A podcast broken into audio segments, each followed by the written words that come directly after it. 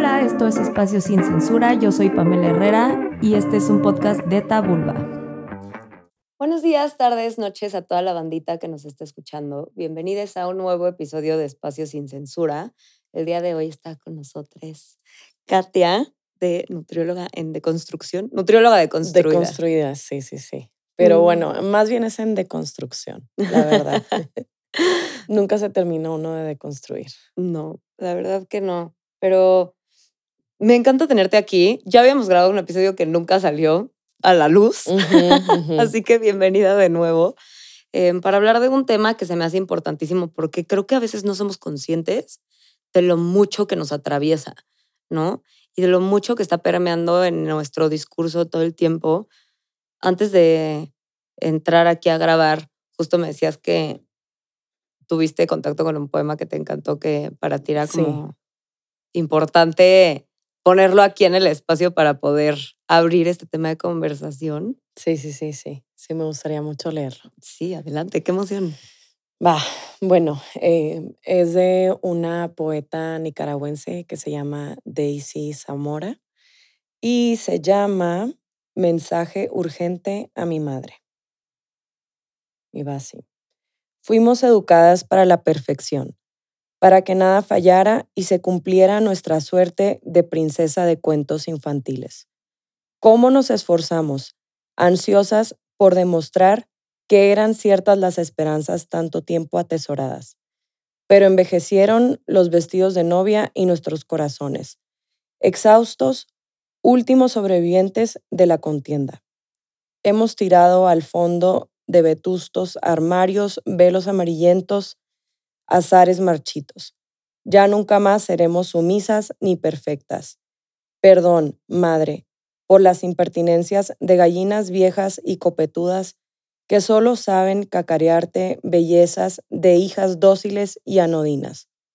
Perdón por no habernos quedado donde nos obligaba la tradición y el buen gusto, por atrevernos a ser nosotras mismas al precio de destrozar todos tus sueños. Órale. Está duro, ¿no? Está muy duro. Hasta me puse nerviosa. Como en presentación de Día de las Madres. Ahí sí. sí. Mamá, Imagínate, aquí, mamá, mira lo que te te- va.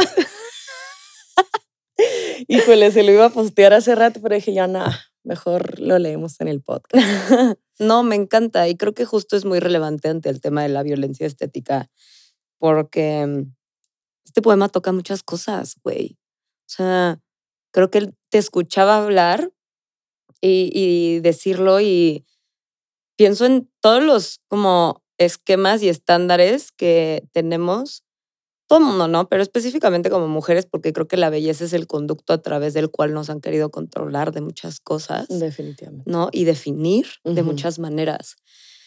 Y habla de la longevidad, ¿no? Habla, y no la longevidad vista como algo de lleva un estilo de vida eh, sano para ti, para que puedas vivir muchos años, sino como el, para ti envejecer es desaparecerte, ¿no? Dejar de importar y muchos discursos que se tejen también junto con la cultura de las dietas, ¿no? De qué es la belleza o por qué la belleza es algo que determina cuánto amor merecemos, ¿no? Porque creo que no soy la única mujer que alguna vez ha sentido que tengo que verme de cierta manera para poder exigir o merecer algo de alguien que está como buscando construir conmigo, ¿no? Para agradar, para pertenecer, para tener éxito, para, sobre todo, lograr ser más queridas.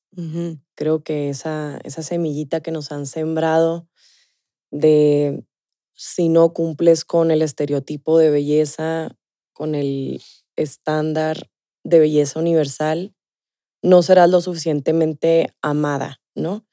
Entonces, por ende, podemos llegar a cometer locuras, conductas de riesgo que atentan a nuestra salud con tal de lograr ese estándar de belleza Sí, para, para ser queridas, ¿no? Entonces, pues, ¿cómo no vamos a querer em, atentar con, con nuestra salud, contra nuestra salud, si, si no lo hacemos, pues no vamos a ser amadas.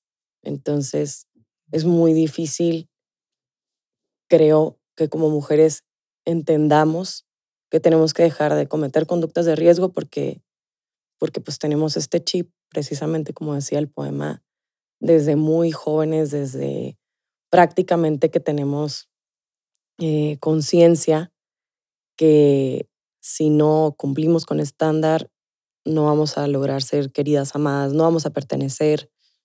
Entonces, ¿cómo, cómo, le decimos no a las conductas de riesgo? ¿Cómo le decimos no a, a estar al borde de la muerte? Sí, claro. Pues para que vale la pena vivir si no vamos a ser amadas, ¿no? Y que esto es una suerte de el fin justifica los medios, ¿no? Y si el fin es ser amado y los medios son atentar contra tu salud, entonces lo vas a hacer, porque al final ese fin, pues creo que es como la función máxima del ser humano, ¿no? O sea, al final, ¿quién no quiere ser amado? Y, y a raíz de esto han surgido por el capitalismo, por un chingo de factores que afectan esto, ¿no? Porque Obviamente nadie te puede vender algo para que te sientas mejor contigo mismo si eso ya existe, ¿no? Entonces, qué conveniente que tú y especialmente, y lo vemos y es un fact, desde si tú te metes a Google y buscas el pink tax, ¿no? O sea, todo este tipo de cosas que para quienes no sepan, o sea, el pink tax es como esta teoría que nos habla, bueno, no es teoría porque pasa. Justo te iba a preguntar, no, no sé qué es. Ajá, o sea, el pink tax es como un, es el término que se utiliza para hablar de cómo se van modificando los precios en función de quién es quien lo consume. Las mujeres pagamos más, o sea, si un rastrillo, por ejemplo, eh, que funciona igual, ¿no? Te va a costar menos el de hombre que el de mujer. Ok. O sea, como este tipo de cosas, ¿no? Como este impuesto que le ponen encima a algo solo por ser para mujeres, cuando en realidad te están vendiendo cosas que no tienen un género, ¿no? Como un desodorante, como, pero como las mujeres no podemos tener vello corporal, ¿no? Entre grandísimas comillas, evidentemente.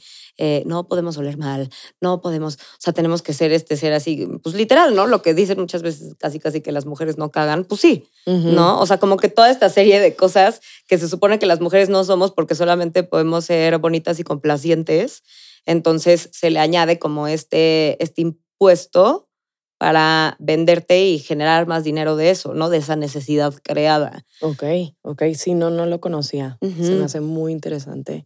Pero justo tú llegas a este espacio, ¿no? O sea, tú eres nutrióloga, pero aparte tienes una especialidad en... De hecho, tengo una especialidad en obesidad, a pesar de que ya no soy pesocentrista en consulta, pero este, tengo una especialidad como tal una maestría en nutriología aplicada, que aquí fue donde empecé a tener una visión un poco más amplia de la, de la salud pública y de los diferentes este, problemáticas que existen en la, en la salud pública en, en temas de nutrición y me di cuenta que no todo era bajar de peso y, y todo lo que tuviera que ver con, con ello, ¿no?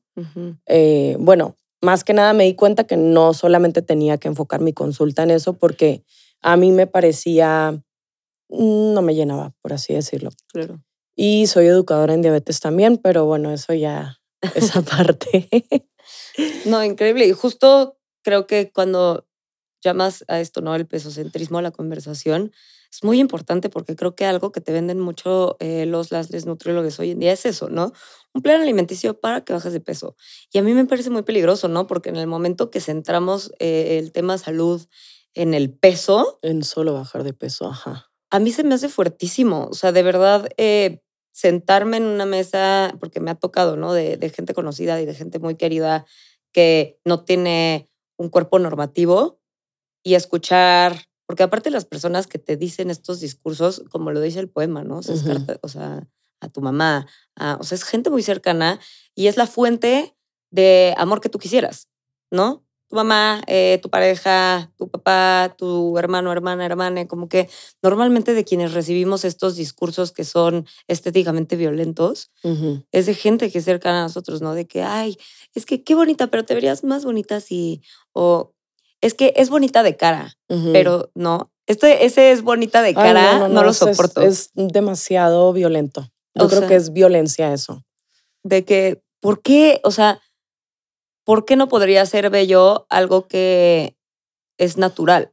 ¿No? Porque la realidad es que es natural y lo hablamos, eh, ya estuvo aquí con nosotros Daf de la Cuerpa y justo hablaba de eso, ¿no? O sea, y hablábamos de que al final los cuerpos gordos existen, existieron y existirán. No es como que de la nada aparecieron así. Apareció McDonald's y aparecieron los cuerpos gordos. Ajá, no. Es mentira, ¿no? Incluso, o sea, a lo largo de la historia vemos cómo han cambiado los estereotipos de belleza y un cuerpo gordo en la Edad Media, por ejemplo, era el cuerpo más estéticamente bello porque quería decir que tenías dinero para comer y entonces la riqueza era igual a la belleza, ¿no? Entonces de repente como que si no analizas ese tipo de cosas no te das cuenta que realmente este discurso únicamente está yendo en función de algo que no es tu salud para nada, no es lo último que importa. Pero cuando hablamos de violencia estética, ¿de qué hablamos en particular? Porque siento que justo eh, parte de nombrarlo es saber su definición como tal. Muchas veces a lo mejor estás pasando por ahí o estás pasando por una situación de violencia estética y ni siquiera te enteras, ¿no? No, no, y pareciera como que la salud es una tendencia, pero en realidad ese concepto de salud puede caer en algo erróneo, ¿no? Porque la salud como tal es el balance, el equilibrio de un estado biopsicosocial, que es biológico, psicológico y sociológico, ¿no? Entonces, si realmente estos tres ejes estuvieran en equilibrio, no estuviéramos buscando todo el tiempo solo bajar de peso, ¿no? Porque sí. Entonces, si bajar de peso me va a afectar psicológicamente, entonces no estoy teniendo salud, ¿no? Entonces no siempre es lo mismo. Digo, a lo mejor y sí suena ya incluso cliché o muy trillado porque ya para todo es salud no es igual a bajar de peso. Yo sé que por todos lados estamos viendo estas frases, pero creo que es necesario que las sigamos viendo para entenderlas. Sí, claro. Eh, pero sobre todo creo que es muy importante que estemos abordando este tema de la violencia estética que muchas veces es invisible, ¿no? Claro. ¿En qué momento tú como profesional de la salud te cruzaste con este término, ¿no? ¿Y qué despertó en ti? Porque me puedo imaginar que, o sea, estando en ese campo de conocimiento, te hace cruzar muchísimo, ¿no? Específicamente en el campo de la nutrición, porque sí. creo que es donde, sorprendentemente, donde yo más gordofobia veo. Sí, y, definitivamente es como una paradoja, ¿no? Porque se supone que te están ayudando a nutrirte y que, bueno, pues en el caso de, de un nutriólogo o nutrióloga, chance no necesariamente te vas a, a, ir al... Idealmente sí, pero no siempre, ¿no? Al trip integral de decir, bueno, te nutres de muchas cosas, no solamente de comida. Pero, ¿en qué momento para ti en tu carrera profesional te cruzas con el término de violencia estética, de cultura de dietas y te das cuenta de todas las cosas que hay por resignificar y por cambiar dentro de tu campo? Bueno, voy a empezar un poquito como del pasado, voy a tratar de ser breve para no, para no contar demasiado. Pero eh, bueno, yo estudié la licenciatura en nutrición en Sonora. Em, yo soy de una ciudad que se llama Ciudad Obregón. Eh, es una ciudad que pues ha crecido en población, pero a lo mejor antes bueno, no sé exactamente cuántos habitantes tendría cuando yo nací, pero pues igual es percibida como una ciudad chica, ¿no? Eh, creo yo que a lo mejor la cuestión de estar conviviendo siempre con las mismas personas eh, hace que los estereotipos sean todavía un poquito más definidos, tal vez como solo hay este y este es el único. Y por lo general esos estereotipos pues son inalcanzables, ¿no? Entonces, eh, estar siempre tratando de alcanzarlo, me lleva a mí a qué tengo que hacer para alcanzarlo eternamente, ¿no? Entonces, en esto que abre la carrera de nutrición y yo estaba estudiando diseño gráfico, me gusta mucho todo lo de diseño, pero no me hallé completamente, entonces dije yo, bueno, me voy a salir de la carrera, ¿qué hago? Y me enteré que se había abierto la carrera me metí a estudiar nutrición con la idea de que si yo entraba a esta carrera para siempre iba a tener la habilidad, capacidad de hacer mis dietas para toda la vida, ¿no? Entonces, Bueno, ya entro, eh, para, por supuesto que para nada en la carrera yo tuve la oportunidad de darme cuenta de lo que estaba haciendo. De hecho, yo creo seguramente fue cuando más conductas de riesgo cometí durante la carrera. Estoy hablando de ingesta excesiva de té verde para no tener nada de hambre, este, eh, consumo de tabaco, alcohol en exceso, em, ¿qué más conductas de riesgo hacía? No cenaba muchísimas muchísimos días, tomaba pastillas para bajar de peso, todo eso estudiando nutrición. Y recuerdo que en algún momento nos dieron esta materia de trastornos de la conducta alimentaria. Eh, para los que no saben qué son los TCA, son anorexia, bulimia, trastorno por atracón, entre otros. Y yo me acuerdo que el profesor nos hablaba de estos TCAs, pero yo nunca los vi cercanos a mí. Nunca jamás reconocí que las conductas que yo tenía eran de riesgo. Jamás, jamás lo vi así, ¿no? Entonces, bueno, ya termino, salgo de la carrera, eh, me vengo a la Ciudad de México a, a estudiar la maestría y la especialidad y pues un mundo nuevo. No sé, tal vez las mujeres no estaban tan preocupadas por su físico, por alcanzar el estereotipo de belleza como de donde yo venía, estaban más ocupadas en otras cosas, ¿no? Entonces, a partir de que empiezo a ocuparme en otras cosas y no tanto en alcanzar este estereotipo, pues me doy cuenta que no era como lo que más me llenaba, lo que más me gustaba, ¿no? Yo creo que en este momento todavía seguía con el enfoque pesocentrista. Eh, tiempo después de eso, eh, estudié un curso de determinantes sociales de la salud en el Instituto Nacional de Salud Pública.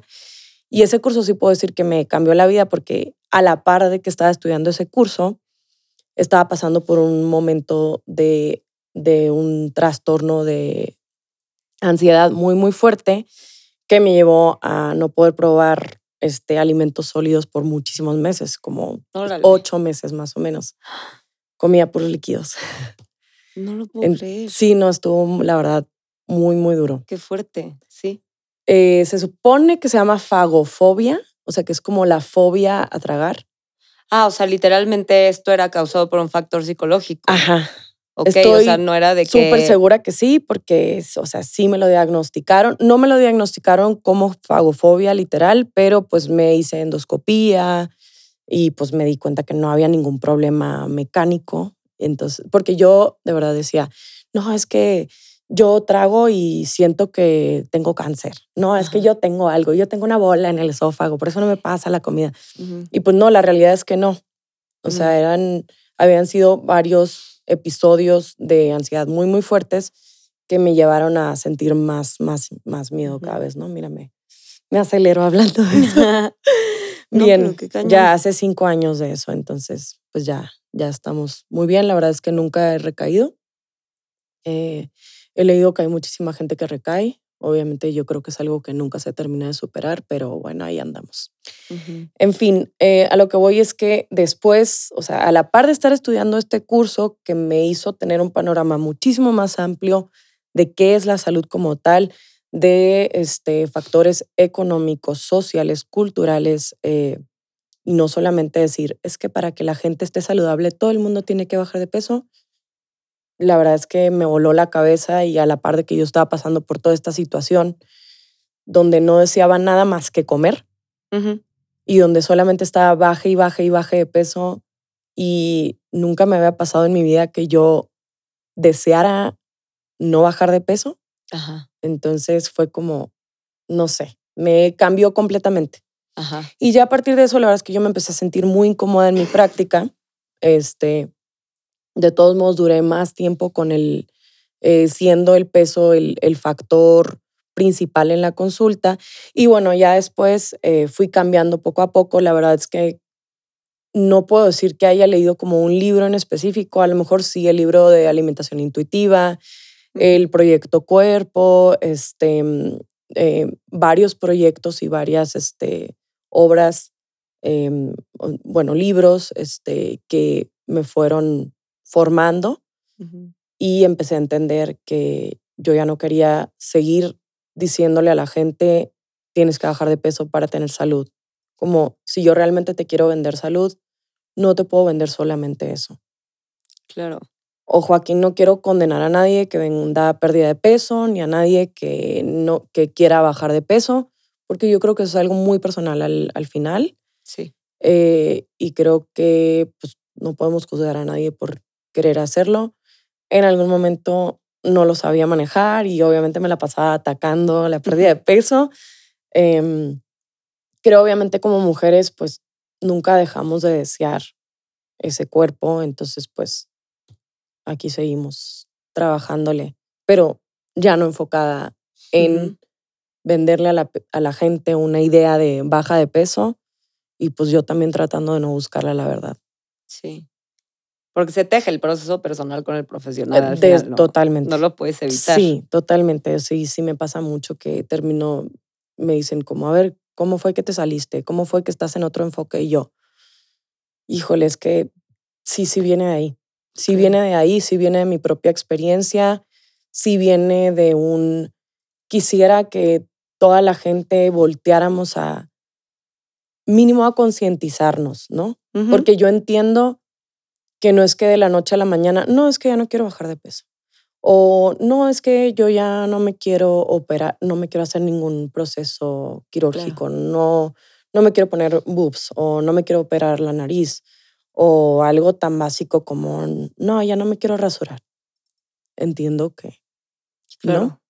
O sea, a ver, ve- aquí tú y yo, o sea, ¿acaso nos dejamos el bigote? No, si estamos maquilladas, nos pintamos la boca, nos pusimos blush, nos quisimos ver guapas, ¿no? Ujú. Y yo creo que no hay ninguna, ninguna, ah, ¿cómo lo digo? No hay ninguna culpa en eso, o sea, no, no es que estemos mal como tal, pero creo que es muy importante cuestionarnos el por qué lo hacemos. O sea, ¿por qué queremos, por qué queremos eh, en algunos casos, o sea, mujeres, porque hay muchísimos tipos de cuerpo, ¿no? Hay cuerpos más grandes, hay cuerpos más medianos, cuerpos más chiquitos, eh, que por más que coman y coman y no suben de peso, hay mujeres que subimos de peso muy rápidamente, como yo, eh, pero aún así, pues estamos consideradas en el rubro de un cuerpo mediano, delgado, eh, o hay cuerpos más grandes y depende mucho de, lo, de, la, de la percepción que nosotros tenemos de nuestro cuerpo para estos deseos que vamos a seguir Claro. teniendo para, para lograr el estándar de belleza, ¿no?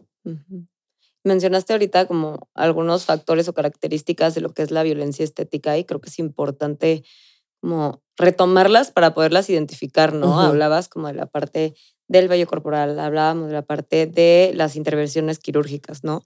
Que justo como dices, o sea, al final cada quien va a decidir cuál es la vía para sentirse más cómodo con su cuerpo y yo no creo que, o sea, mientras no comprometas tu salud, como dices, Ujú.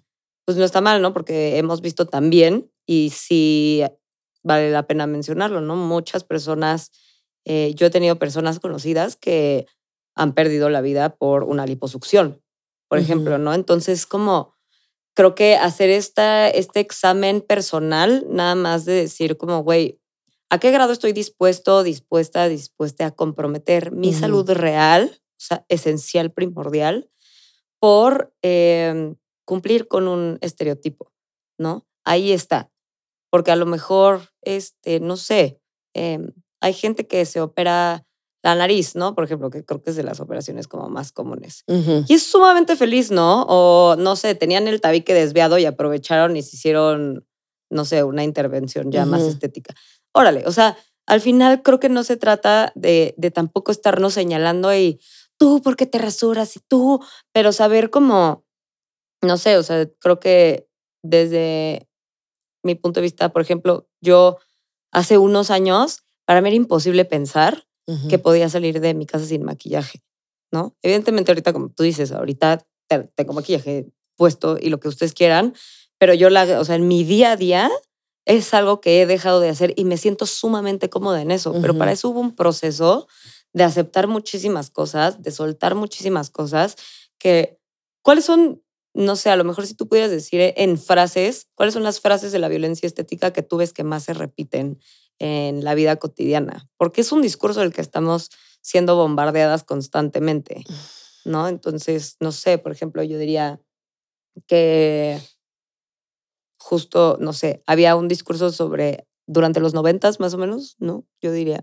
que el discurso de que el pelo chino como que no era aceptado, no era de que lo bonito es tener el pelo lacio. O lo, no sé, una mujer femenina, porque aparte te lo venden así, ¿no? O sea, como que ven escaloncito. Es una mujer sana, una mujer femenina, porque lo que decías también de, de tomar pastillas y así para bajar de peso, obviamente una no lo ve como una conducta de riesgo, porque cómo es la narrativa de la gente que te lo vende. Conviértete en tu mejor versión. Ajá, sí, sí, sí. Llega al cuerpo de tus sueños. Puta, pues es que eso no suena nada mal, ¿no? No, pues no. O sea, eso suena increíble. Dices, a huevo sí.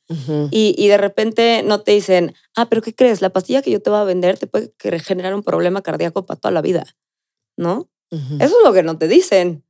Porque a mí me pasó incluso que eh, alguna vez con un nutriólogo con el que yo estuve, eh, me mandó unos quemadores de grasa que yo me acuerdo que fui a un, GNC o no sé a dónde, pero a comprar. Dijeron, no, aquí no los vendemos porque están prohibidos. Y yo, ¿cómo puede ser? Dije, qué verga, güey. O sea, ¿cómo un nutriólogo me está pidiendo que me tome algo que ni siquiera es legal?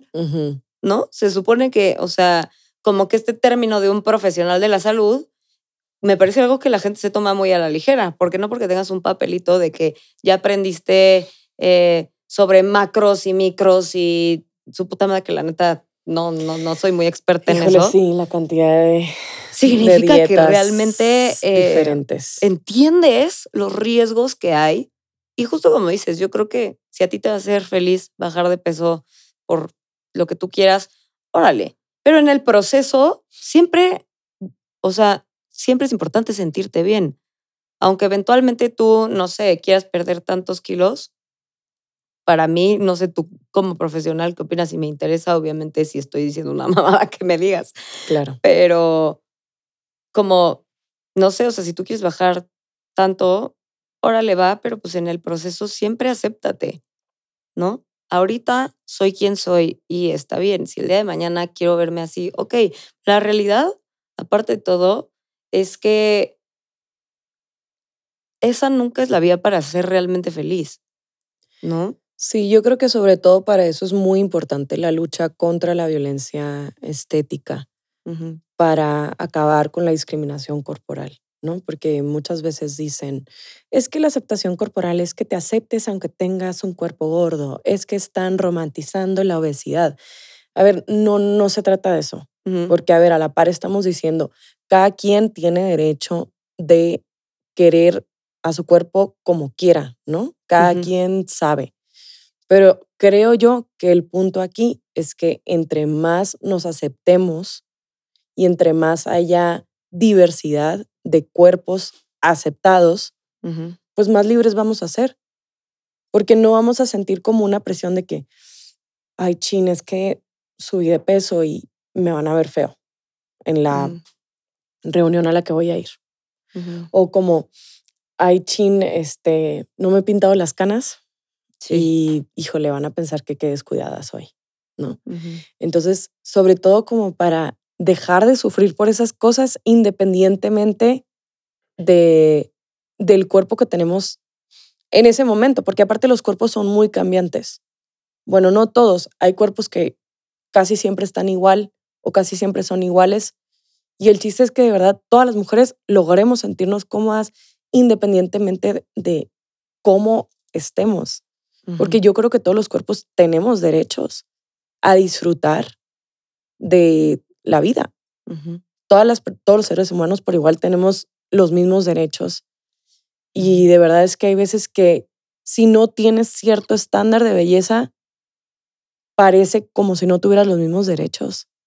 Parece como si no merecieras, como si no pertenecieras y a ver, en realidad no entiendo pertenecer a, a qué. Si quieres pertenecer a la mayoría, pues la mayoría es, es este, no cumple con el estándar de belleza. Es eso, aparte, o sea, que es lo normal.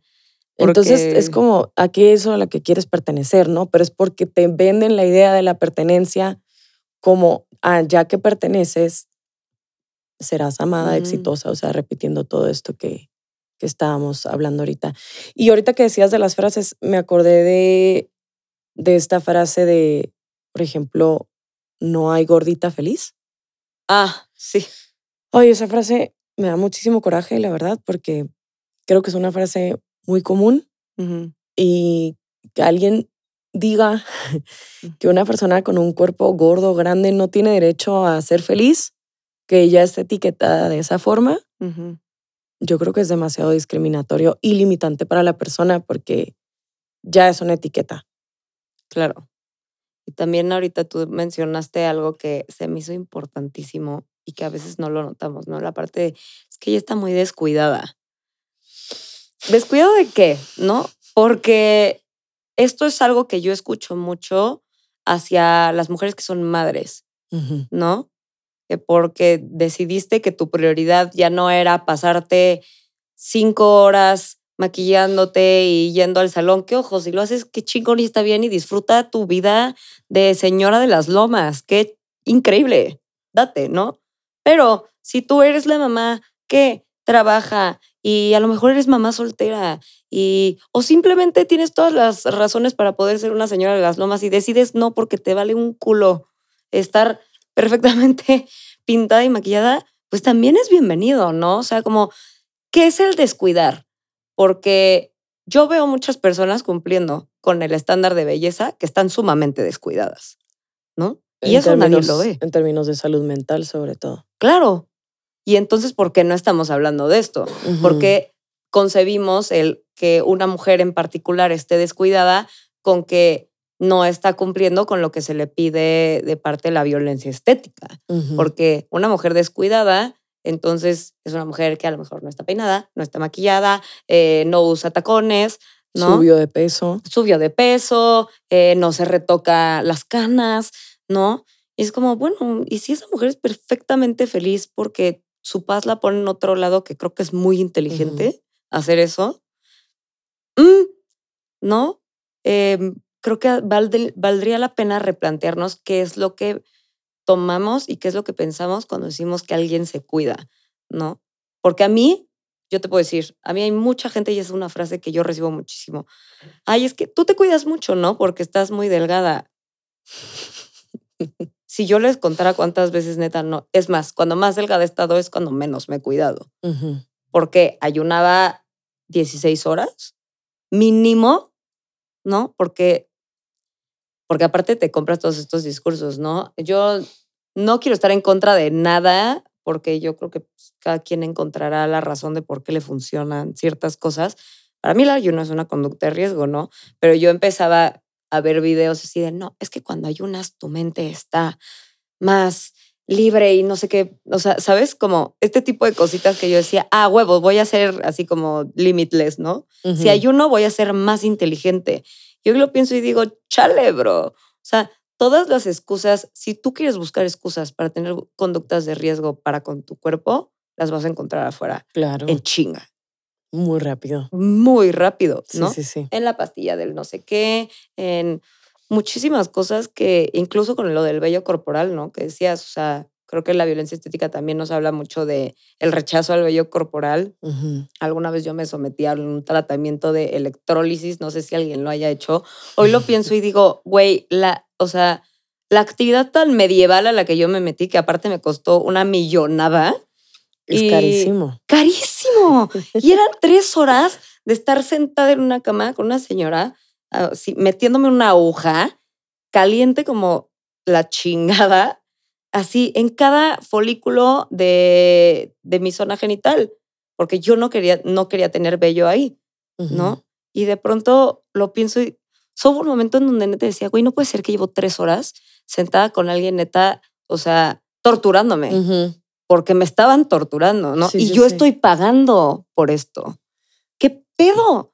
Porque las mujeres hacemos Sí. esto todo el tiempo, ¿no? Y entonces es como, güey, claro que si a ti te encanta pasarte la mano en las piernas y sentir suavecito, hermana, date, ¿no? Pero en el momento en el que esto no te está haciendo nada feliz, estás atentando contra tu salud mental, entonces piensa dos veces si esto es algo que realmente quieres o algo que te tuviste que convencer que querías porque tú crees que esa es la forma de ser amada. ¿no? De acuerdo, de acuerdo con eso. Y sí, pues ahí aplica el pink, el pink tag que decías Ujú. ahorita. Es demasiado caro la, este, la, esa intervención, ¿no? De depilación láser, no sé qué más este, intervenciones existan. Pero sí te entiendo, yo también me lo hice en algún punto hace como 12 años, creo, más o menos. Y era algo demasiado, demasiado doloroso y también a la fecha, digo yo, ay, no sé realmente qué tanto haya valido la pena. Claro. Porque me acuerdo que se me salían las lágrimas. No, sí. Sí, es una tortura, es una tortura. Pero sí va, y bueno, ahí lo hay mujeres que se lo hacen y dicen, no, pues a mí ni me duele, yo ni siento ya, pues qué bonito. Sí, qué chingón por ti. Pero justo va de la mano de esta, que es otra de las frases que yo creo que más se repiten dentro de la violencia estética, que es que la belleza cuesta. No tiene por qué costarte. ¿no? A lo mejor sí te va a costar, pero no dinero, no dolor. Te va a costar trabajo personal, te va a costar de construcción, te va a costar mirarte tal y como eres y decir, güey, ok, chance hay cosas que no me gustan. eh, no tienes por qué gustarte toda. Creo que eso también es súper importante, ¿no? A veces nos venden este discurso como de la aceptación y del amor propio, como de ama cada rincón de ti. Estaría increíble, obviamente sería espectacular que pudiéramos llegar a ese punto. Espero de todo corazón que, que sea una posibilidad. Yo hoy por hoy pienso que también se trata de aprender a vivir con lo que no te gusta sin que eso eclipse lo que sí y lo que sí eres, porque no eres lo que no te gusta, simplemente ahí está y pues ni pedo. ¿No? Y que Es podamos de. seguir nuestra vida a pesar de las inseguridades, ¿no?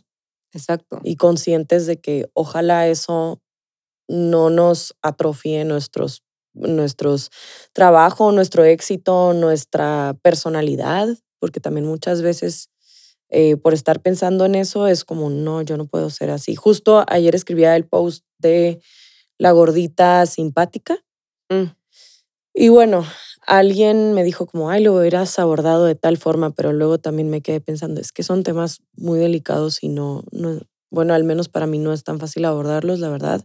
Eh, le tengo mucho miedo al hate.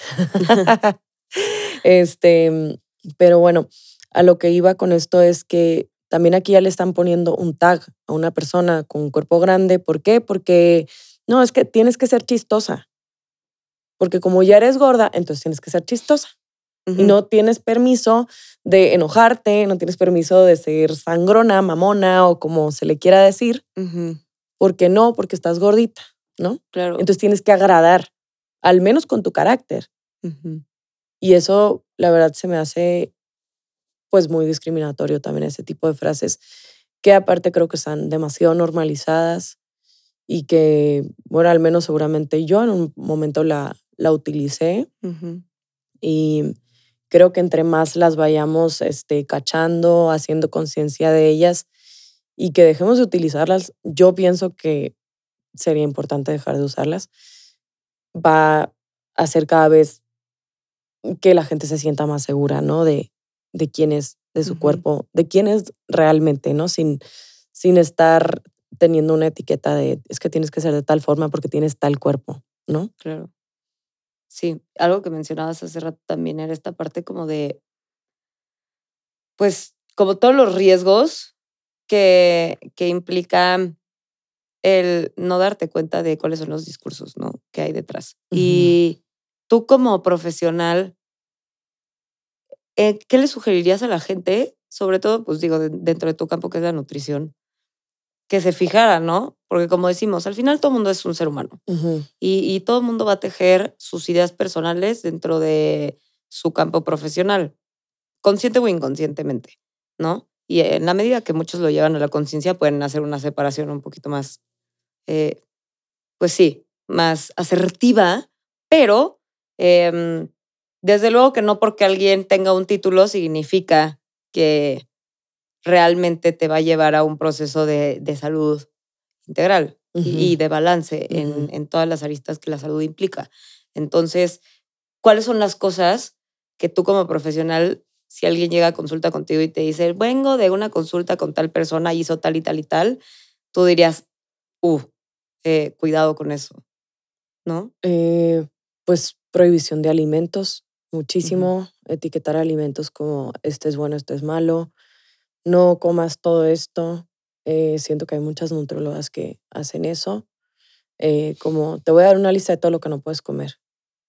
A ver, independientemente si tienen alguna patología gastrointestinal, por ejemplo, porque pues, sí hay obviamente... Sí, si eres celíaca, pues sí, si no comas gluten porque la vas a pasar mal. Si tienes síndrome de intestino irritable y lo tienes como muy, muy este, latente en ese, en ese momento, eh, pues sí, desde luego también hay que disminuir cierta cantidad de alimentos. Pero incluso ni siquiera así, ¿eh? O sea, ni siquiera eh, de esa forma se tendría que prohibir terminantemente todos los alimentos que le piden a la gente que, que, mm, que, elimine, ¿no? Em, ¿Qué otra cosa? Bueno, creo que he sido un poco criticada por el no querer las fotos del antes y del después. A mí no me gustan. Eh, creo que pueden llegar a ser algo muy personal. A ver, ok, si tú te quisiste tomar tu foto antes y después porque para ti, porque es que yo quería trabajar mi pompa y quiero ver que se me pare la pompa, órale, va, tómate tu foto, pero para ti sola, ¿no? No tiene por qué pedírtela a tu nutrióloga para andar, para hacerse andar porque aparte es, es como una presumir, ¿no? El que miren, yo hice que esta persona bajara de peso tanto y y hay veces que hasta se las exigen. Y me ha tocado varios pacientes que me han dicho que la nutrióloga o el nutriólogo les exigió su foto de antes y después. A mí eso tampoco me parece una práctica ética. Eh, ¿Qué otra cosa? Pues exigir también que lleven a cabo ciertas dietas muy restrictivas que a lo mejor el paciente no las está buscando porque, ojo, también vuelvo a lo mismo, muchas veces el paciente llega pidiendo ¿no? Como, oye, es que yo quiero dieta keto. Bueno, yo, por ejemplo, en mi caso, pues yo no se las daría porque no la practico, pero bueno, si de verdad me la estaban pidiendo con muchísima este, insistencia, ahora le va, conozco a alguien que pues, ok, ¿no? Pero bueno, no la recomiendo, ¿eh? de todas maneras. Em, pero bueno, es decisión de la persona, volvemos a lo mismo, que creo que es bien importante no caer en, yo tampoco prohibir nada, ¿no? Sí. Eh, si tú estás queriendo ayunar, ok, es tu decisión. Si tú quieres hacer una dieta keto, si quieres hacer una dieta de los macros, del palio, de no sé qué tanta cosa. Es que aparte ya es tanta mamada. O sea, de verdad que yo digo, güey, no. No acabaríamos. Llevamos demasiado tiempo en esta tierra. O sea, no debería de ser tan complicado nutrirte, mi bro. O sea, de que sí, sí, nosotros llevamos un porcentaje pequeñito de lo que lleva el ser humano en la Tierra y si hemos, ¿sabes? O sea, si hemos podido sobrevivir perfectamente, yo considero que los cuerpos de antes eran mucho más sanos, ¿no? Eh, por una serie de cosas, de que más fuertes, más capaces, ¿no? Desde la postura que tenemos a raíz de que ya pasamos mucho más tiempo sentados, o sea, muchísimas cosas, ¿no? Sí. Pero lo que voy yo es, güey, o sea, muchos de nuestros ancestros ni topaban el keto y estaban muchísimo más al tiro que tú, ¿sabes? Entonces, que güey, neta, a veces lo pienso y digo, bro, ¿qué pedo? ¿No? O sea, ¿realmente necesitamos hacer tanta parafernalia alrededor de esto o simplemente estamos buscando ponerle nombres bonitos a estos discursos de odio a ti mismo? Porque para mí es eso hoy en día, ¿no? Sí, el no aceptarnos, no nos queremos no pensamos que seamos eh, como mujeres capaces de ser exitosas, volvemos a lo mismo, ser amadas, ser deseadas, este, pertenecer, merecer. ¿Por qué? Porque no tenemos determinado estereotipo de belleza. Entonces, ah, pero es que sabes que si haces todo esto que yo te estoy vendiendo aparte, que te lo estoy vendiendo y muy caro, te prometo que, que vas a llegar hacer todo lo que tú quieres. Y te voy a decir que llegas a ese punto y ahora eres la bonita pendeja. You can never win. No, jamás. O sea, neta. Sí. De verdad. O sea, ¿cuántas veces no nos ha tocado y dentro de, de mi, deconstrucción, de mi deconstrucción como morra, em, fue mucho eso. Yo vi una morra estereotípicamente que cumplía con toda la lista de bonita, guapa, alta, güera, ojo azul, todo lo que nos dicen y decía, pendeja, ha de, ser, pendeja. Porque si ya tiene todo esto, entonces nunca puedes tener todo, ¿no? Y es real que nunca puedes tener todo. porque pues así es la vida, ¿no? O sea, si, no, pues ya tendríamos aquí muchos líderes de muchas cosas, Ujú. en, ¿sabes? O sea, todo el mundo podría realmente como conquistar el mundo, Sí. cosa que pues no, o sea, vienes a conquistar el mundo interno, yo creo. Pero, ¿me explico? O sea, en realidad, de que si, si ves como la imagen un poquito más a distancia, igual no ganas. No, no, igual no. no. solo, ahora ya se vuelve un, es que solo me quieren por mi cuerpo, es que nadie me toma en serio, sí. es que, entonces, ¿de qué, se- de qué se trata en realidad? Ajá, entonces, ¿para qué? Exacto. Y ahí es donde queda el silencio, donde te invitan a reflexionar de qué se trata realmente, ¿no? Porque eh, en cuanto a las morras, pues sí, yo creo que el, el discurso eh, más latente, sí, es el, el discurso alrededor de la gordofobia, ¿no? De, de las modificaciones estéticas, que ahora también vemos muchísimo con esto que llaman el, bueno, ya no, ya no se debe llamar así, ya le han de haber puesto otro nombre más actualizado, pero en su momento era el Snapchat dysmorphia, ¿no? Ok, sí. que era esta dismorfia que surgía a raíz de todos los los, filtros, filtros, que empezaron a ver en redes sociales y que sí es una realidad. O sea, tú ahorita ves como al estereotipo de, de una morra eh, influencer o lo que sea y los rostros son todos muy parecidos porque la mayoría o muchas mujeres se están sometiendo a estas intervenciones estéticas donde todas se ven iguales, no todas Ujú. las que se hacen este tipo de...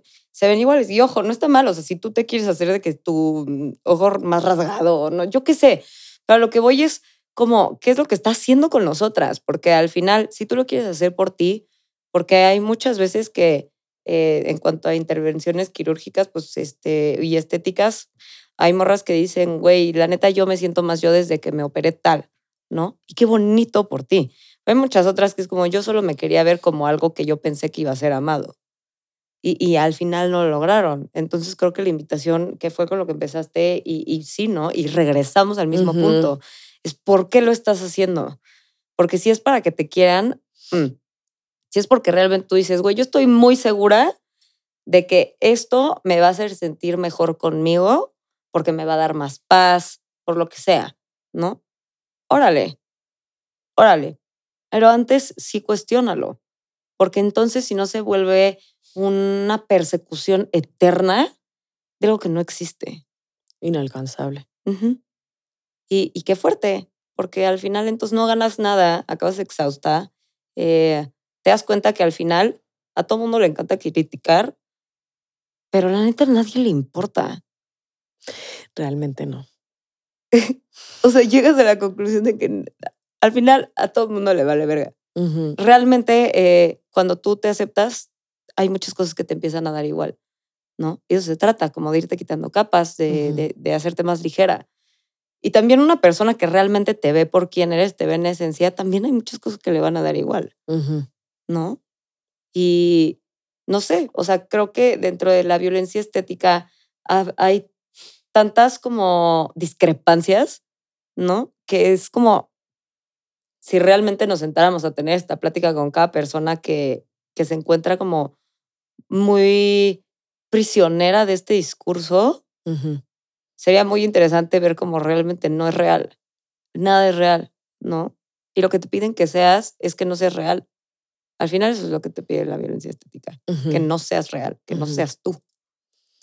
Sí, entonces cuestionarnos el qué tan no real quiero ser, o sea, qué tan irreal quiero ser.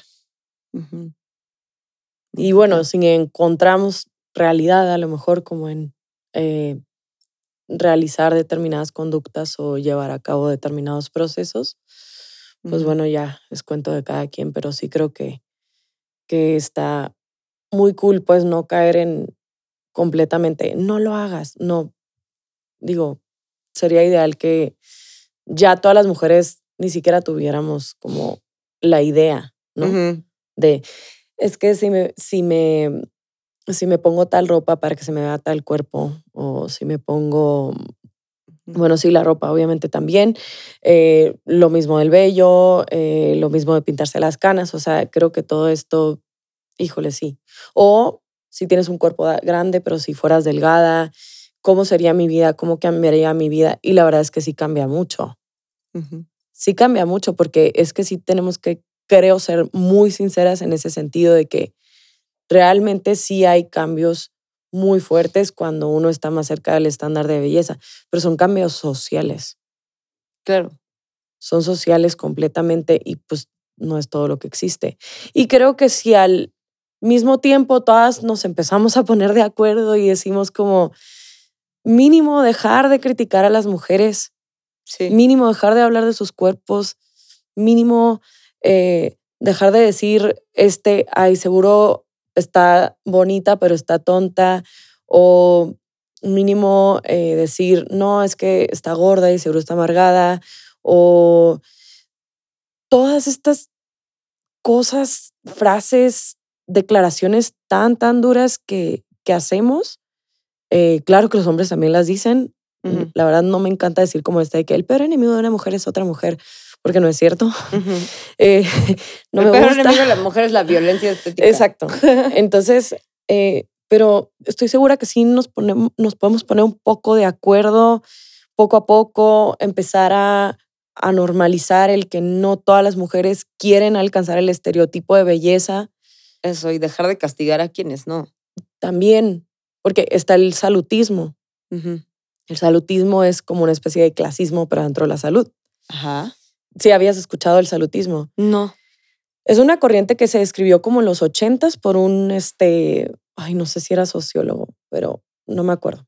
O doctor en salud pública. No quiero aclarar, no quiero este, asegurarlo porque en algún momento lo investigué y la verdad es que ahorita no me acuerdo bien. Pero era un, una un señor australiano eh, que hablaba sobre, sobre, el salutismo. El salutismo es el hacerte sentir culpable por, porque la salud no sea lo el centro de tu vida. Ok. Entonces es algo que afecta tanto a las personas que no practican eh, conductas, eh, digamos, em, saludables, pero a ver, la, también el ser saludable puede llegar a ser algo muy subjetivo eh, y puede llegar a ser algo que se puede ver de muchas formas.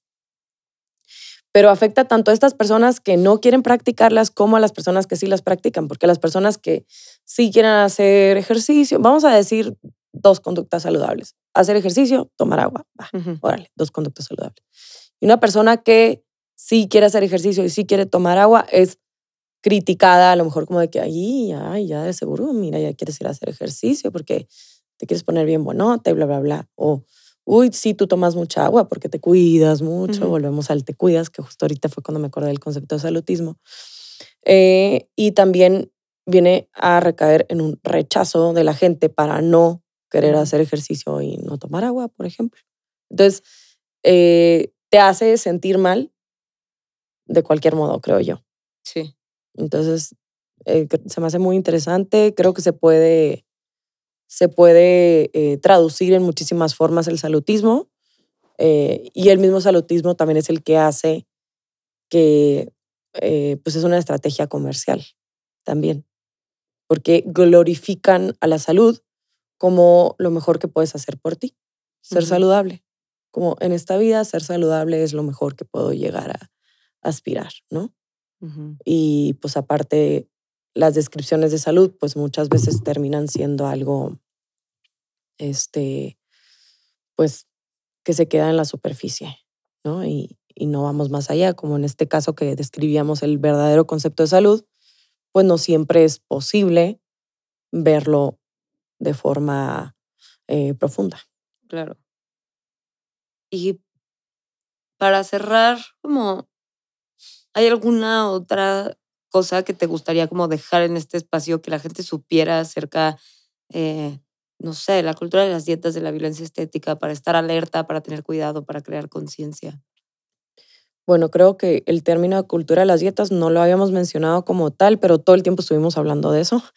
Este, pues sí, sobre todo de, cultura de las dietas, invitar a hacer un poco de más eh, análisis, eh, interpretar también de otras formas la información que estamos recibiendo constantemente.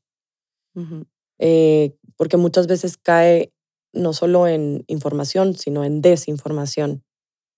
en, no se van a acabar las redes sociales, o sea, esa es una realidad.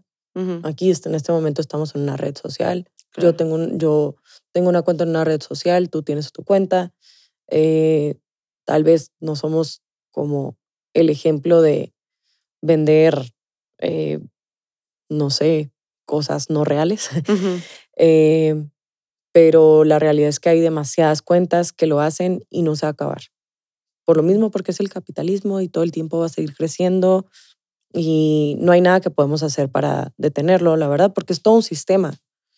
Entonces no es como que de la noche a la mañana, y no, ya no hay Instagram, Sí. no, ya no hay modelos de 90, 60, 90, o sea, ya no, ya no existen. Ya nadie quiere tener ese cuerpo. No es cierto, ¿no? Entonces, constantemente vamos a seguir siendo bombardeados por toda esta, promo- toda esta promoción, todas estas estrategias comerciales, publicidad, que nos van a estar, dice y dice, tienes que conseguirlo, tienes que pagar tanto, tienes que hacer esto. Y el empezar a ver un poco más por qué quiero lo que quiero, qué voy a lograr con esto que estoy por empezar a hacer, ujú, eh, todos los procedimientos de los que ya hablamos. Eh, y acérquense a los profesionales de la salud, pero traten de identificar eh, humanidad en los profesionales de la salud, un profesionalismo real, una ética, un acompañamiento. No permitas que te vean como solo un objeto. Y, y ya, y bueno, y la violencia estética, pues que también ya lo hablamos todo el tiempo y pues ojalá que tengamos cada vez más la capacidad de estar eh, filtrando esta información, me contamina esta información, me hace sentir insegura, eh, esto sí lo quiero, esto no lo quiero, esto me hace crecer, esto me baja la autoestima. Y a dónde, a dónde quiero llegar, quién quiero ser. Me Y ya. Katia, ¿dónde te pueden encontrar si quieren como igual empaparse de contenido eh, en pro de una salud integral y lo que sea, ¿no? Yo creo que siempre funciona esto que mencionas, es súper importante como las redes sociales no van a desaparecer, pero sí podemos hacer que sean un espacio que nos genere conocimiento, que nos genere eh, calma en cierta medida. Los, no siempre, la verdad es que todo tiene sus matices y está bien. Pero bueno, eh, infinita diferencia va a ser que tú sigas mucho contenido que te haga sentir bien contigo, que te haga entenderte mejor, a que simplemente estés expuesto voluntariamente, porque hay muchas cosas que sí son voluntarias. Tú decides a quién sigues en esa red social, ¿no? Entonces, em, pues importante, ¿no? Hacer una limpia de, y, un, y un examen de qué es lo que nos hace sentir lo que elegimos ver para poder ver cosas que nos sumen en lugar de hacernos sentir inseguras. ¿no? Sí, sí, sí, sí. En redes sociales podemos encontrar apoyo de muchísimo, de, muchísima utilidad, estoy segura. Sí. Sí. Entonces, ¿cómo te pueden encontrar en Eh, nutrióloga deconstruida en Instagram y en Facebook. Creo que soy nutrióloga Katia María. Casi no lo uso, pero igual todas las publicaciones las paso para allá, por si no usan Instagram. Y TikTok, bueno, ahí apenas vamos empezando, entonces no tiene caso que se los diga. Pero eventualmente, eventualmente la vamos a levantar ahí, porque sí, cada vez me doy más cuenta que, que hace falta que seamos más personas vendiendo productos reales, eh, porque pues al final de alguna forma también son productos, las consultas, los cursos, claro. eh, los podcasts, lo que sea, pues al final también son productos, pero pues creo que pues estaría bonito que entre más seamos gente vendiendo productos reales, Mejor. mejor, más libertad. Muchas gracias por haber todos. estado aquí, Katia. Muchas, muchas gracias, Pamela. Yo de verdad soy la más feliz de que me hayas invitado. Es un honor. Y pues a mí me gusta mucho tu podcast y, y también vayan a escuchar los demás episodios. Y mm, gracias, gracias de verdad. Gracias a ti. Amigues, si les gustó, por favor, vayan, compartan, denle seguir y nos vemos la próxima semana. Gracias. Gracias por escuchar el podcast de hoy. No olvides hacer algo sucio patrocinado por Taula.